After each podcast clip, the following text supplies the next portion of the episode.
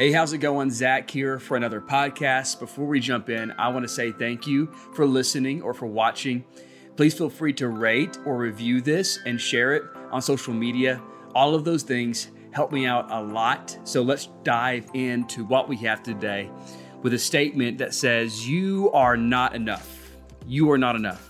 So often in scripture, Jesus redefines popular ideas about life he redefines what it means to be blessed, what it means to be happy. Just read the beginning of Matthew chapter 5 called the Beatitudes.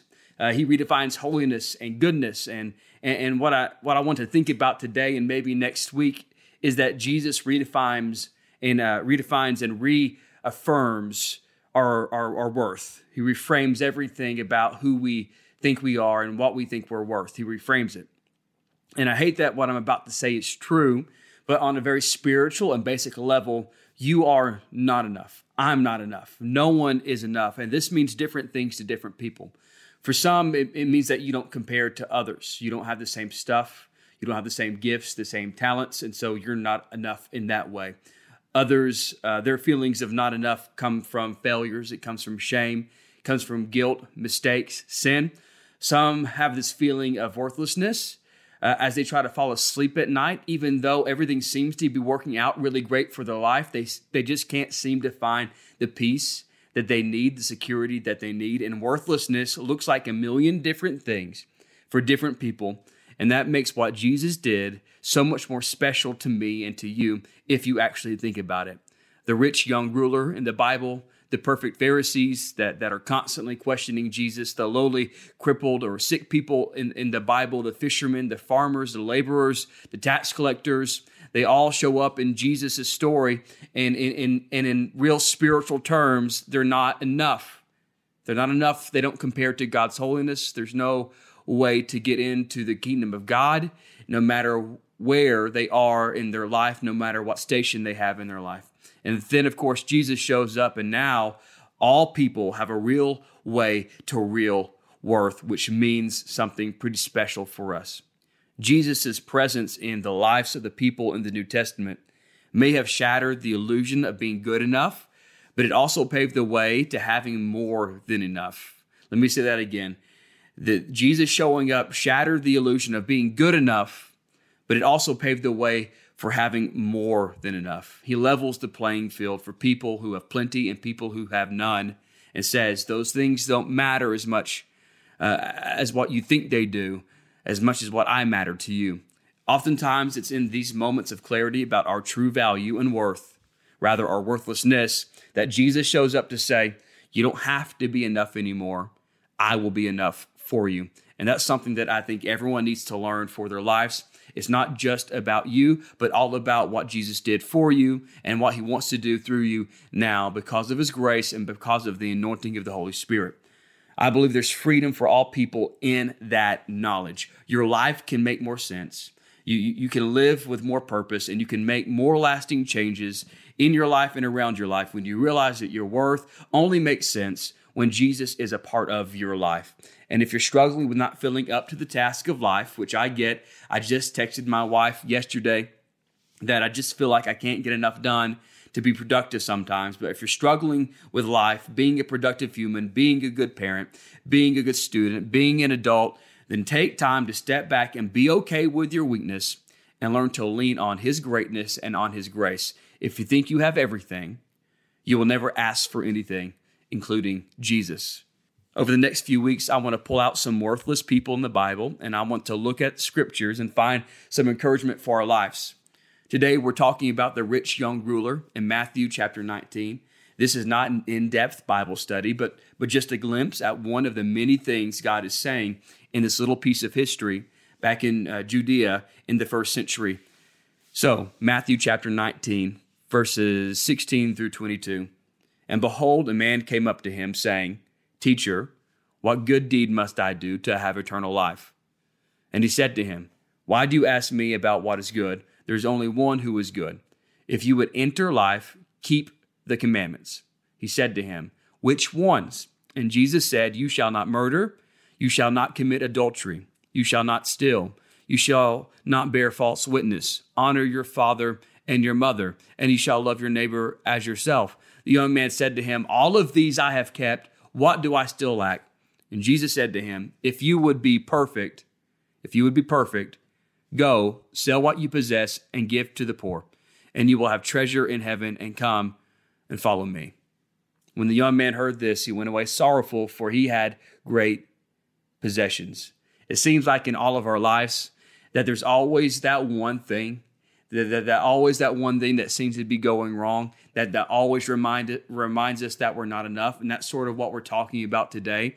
This rich man had everything but there was that one thing that held him back from being perfect that, that kept him in the same boat as someone who had less than him. And that again that's what we're talking about today. To give you a little background jesus has been arguing with some religious leaders called pharisees. And these were leaders uh, that did everything the right way. They knew scripture, and they often try to trap Jesus into saying something dumb on like a technicality or something. They want to trip him up. And just to make sure we're clear, it never, never works. Jesus always finds a way to sort of flip the script on them. And for these leaders, doing certain things, special ways, knowing scripture and obeying laws was their way to feel close to God. It was their way of measuring up to God's standards and, and to be with God one day, to have eternal life, to be perfect, there were things that they had to do to earn it. They didn't really like Jesus because Jesus was saying some stuff that sort of undercuts their specialness and their, their connection to God. If this Jesus uh, is saying these things and they're true, then following all of these laws uh, means that we're wasting our time. It means that that that we're no holier than maybe uh, the lady of the night down the street. And so Jesus has a habit of calling out their hypocrisy because they knew scripture and they would say scripture, but they wouldn't live it out and their hearts were broken. And really, I think Jesus is hard on them because they knew scripture so well. They should have been the ones to recognize what Jesus was saying and doing the best, but they don't do that so often. I think that's maybe why Jesus calls them out so much. Anyways, a young man shows up to Jesus sort of during this time.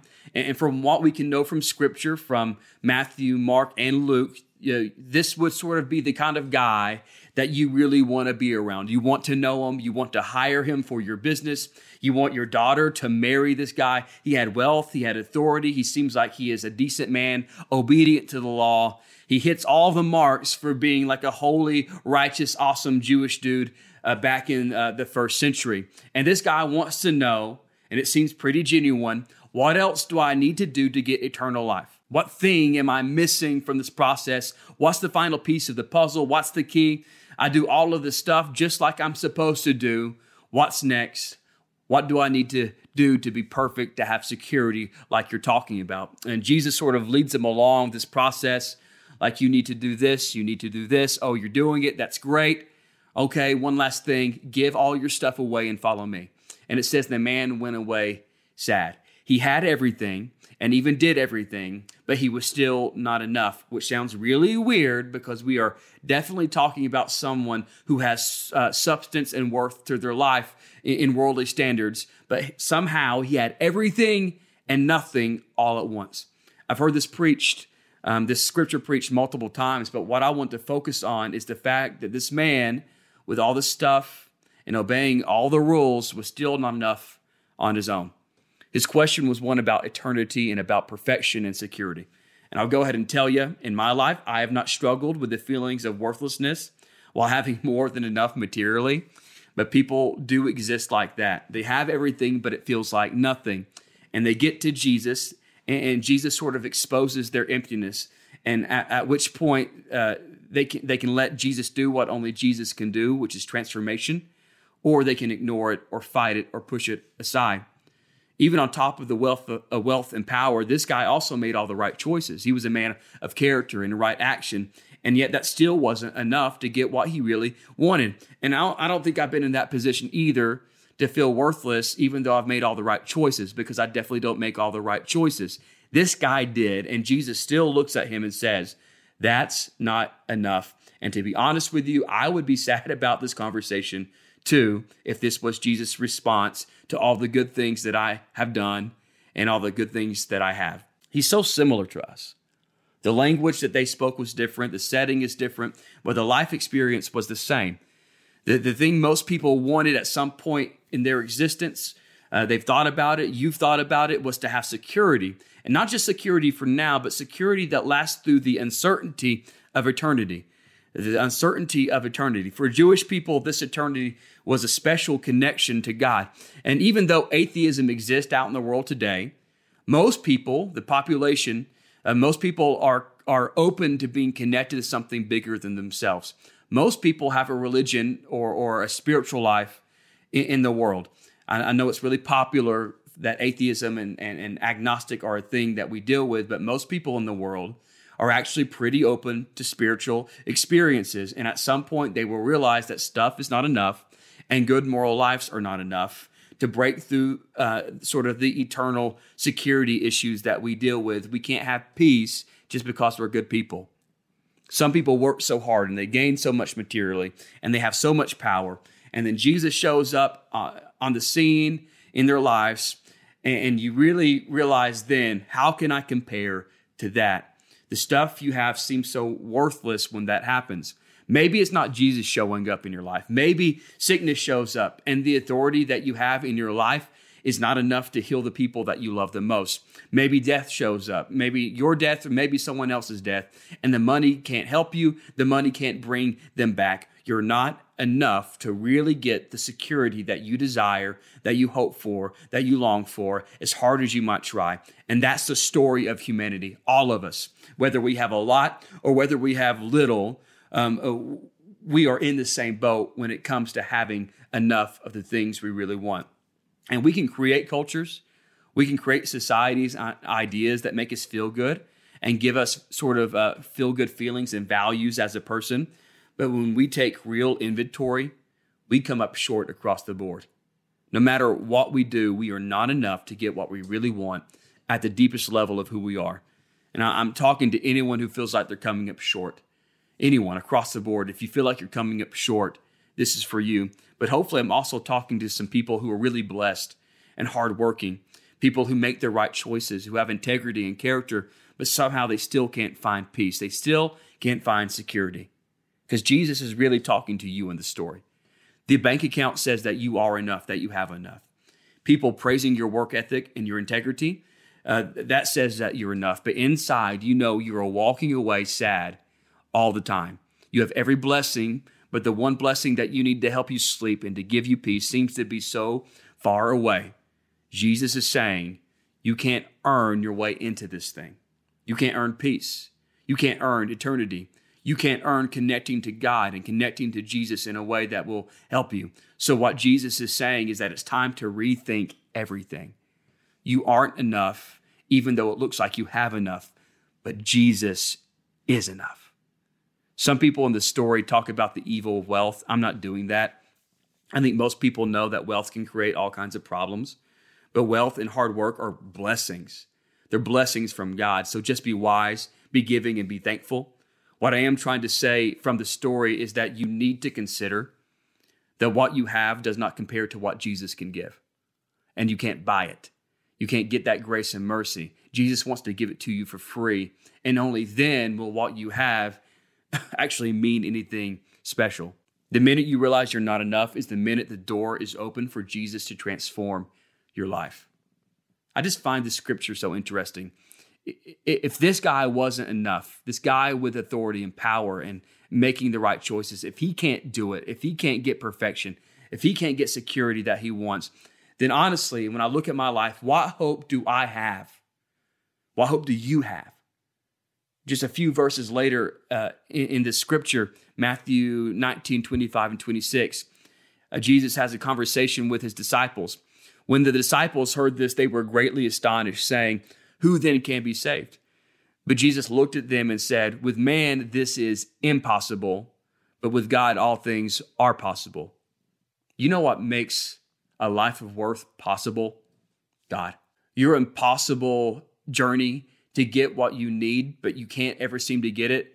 That impossible is why Jesus showed up in the first place. So, no matter your life station, your life situation. The key to unlocking your real worth starts with Jesus and what he did. It starts with who he is, it starts with what he wants to do in your life, and it continues as we become more and more like Jesus every single day. Your worth is found in Jesus. Then, after that, everything else starts sort of fitting a lot better.